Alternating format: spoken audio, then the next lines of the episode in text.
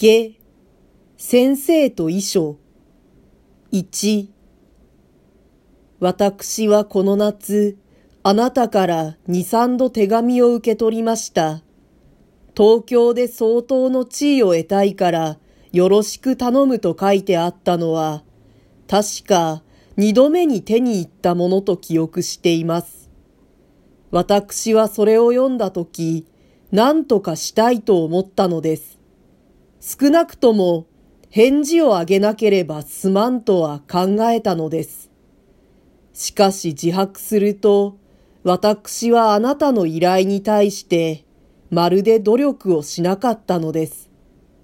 ご承知の通り、交際区域の狭いというよりも、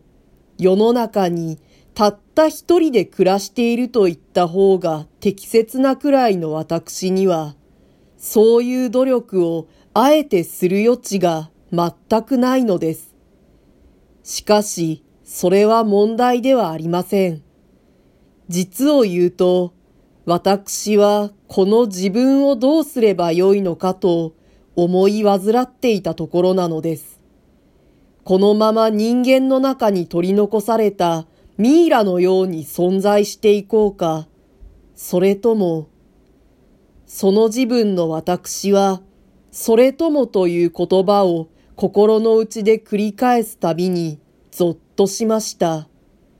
駆け足で絶壁の端まで来て、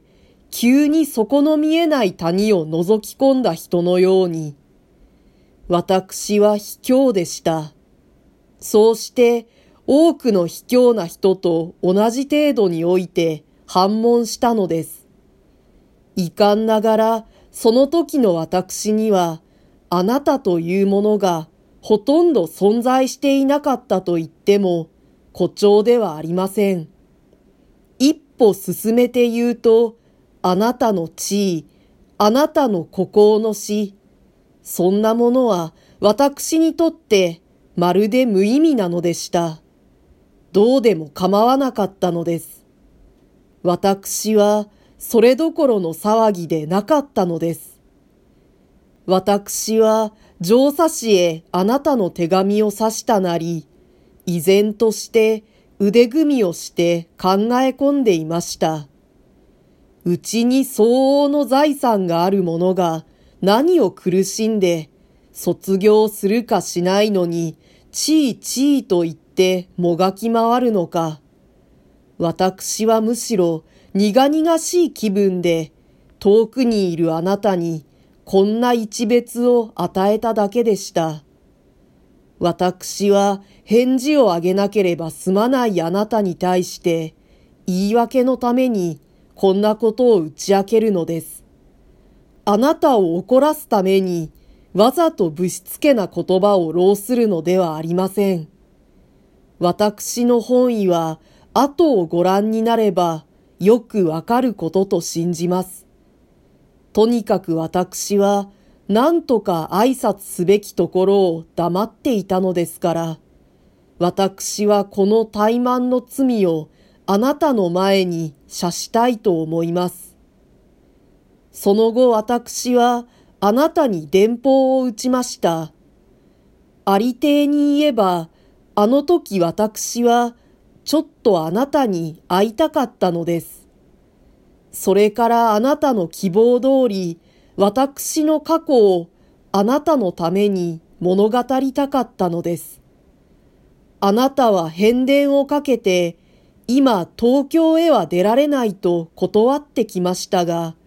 私は失望して長らくあの電報を眺めていました。あなたも電報だけでは気が済まなかったと見えて、また後から長い手紙をよこしてくれたので、あなたの出境できない事情がよくわかりました。私はあなたを失礼な男だとも何とも思うわけがありません。あなたの大事なお父さんの病気をそっちのけにして、なんであなたが家を開けられるものですか？そのお父さんの少子を忘れているような私の態度こそ不都合です。私は実際、あの電報を打つときに、あなたのお父さんのことを忘れていたのです。そのくせ、あなたが東京にいる頃には、難症だからよく注意しなくってはいけないと、あれほど忠告したのは私ですのに。私はこういう矛盾な人間なのです。あるいは私の脳髄よりも私の過去が私を圧迫する結果、こんな矛盾な人間に私を変化させるのかもしれません。私はこの点においても十分私の我を認めています。あなたに許してもらわなくてはなりません。あなたの手紙、あなたから来た最後の手紙を読んだとき、私は悪いことをしたと思いました。それでその意味の返事を出そうかと考えて筆を取りかけましたが、一行も書けずにやめました。どうせ書くならこの手紙を書いてあげたかったから、そうしてこの手紙を書くにはまだ時期が少し早すぎたからやめにしたのです。私がただ来るに及ばないという簡単な電報を再び打ったのは、それがためです。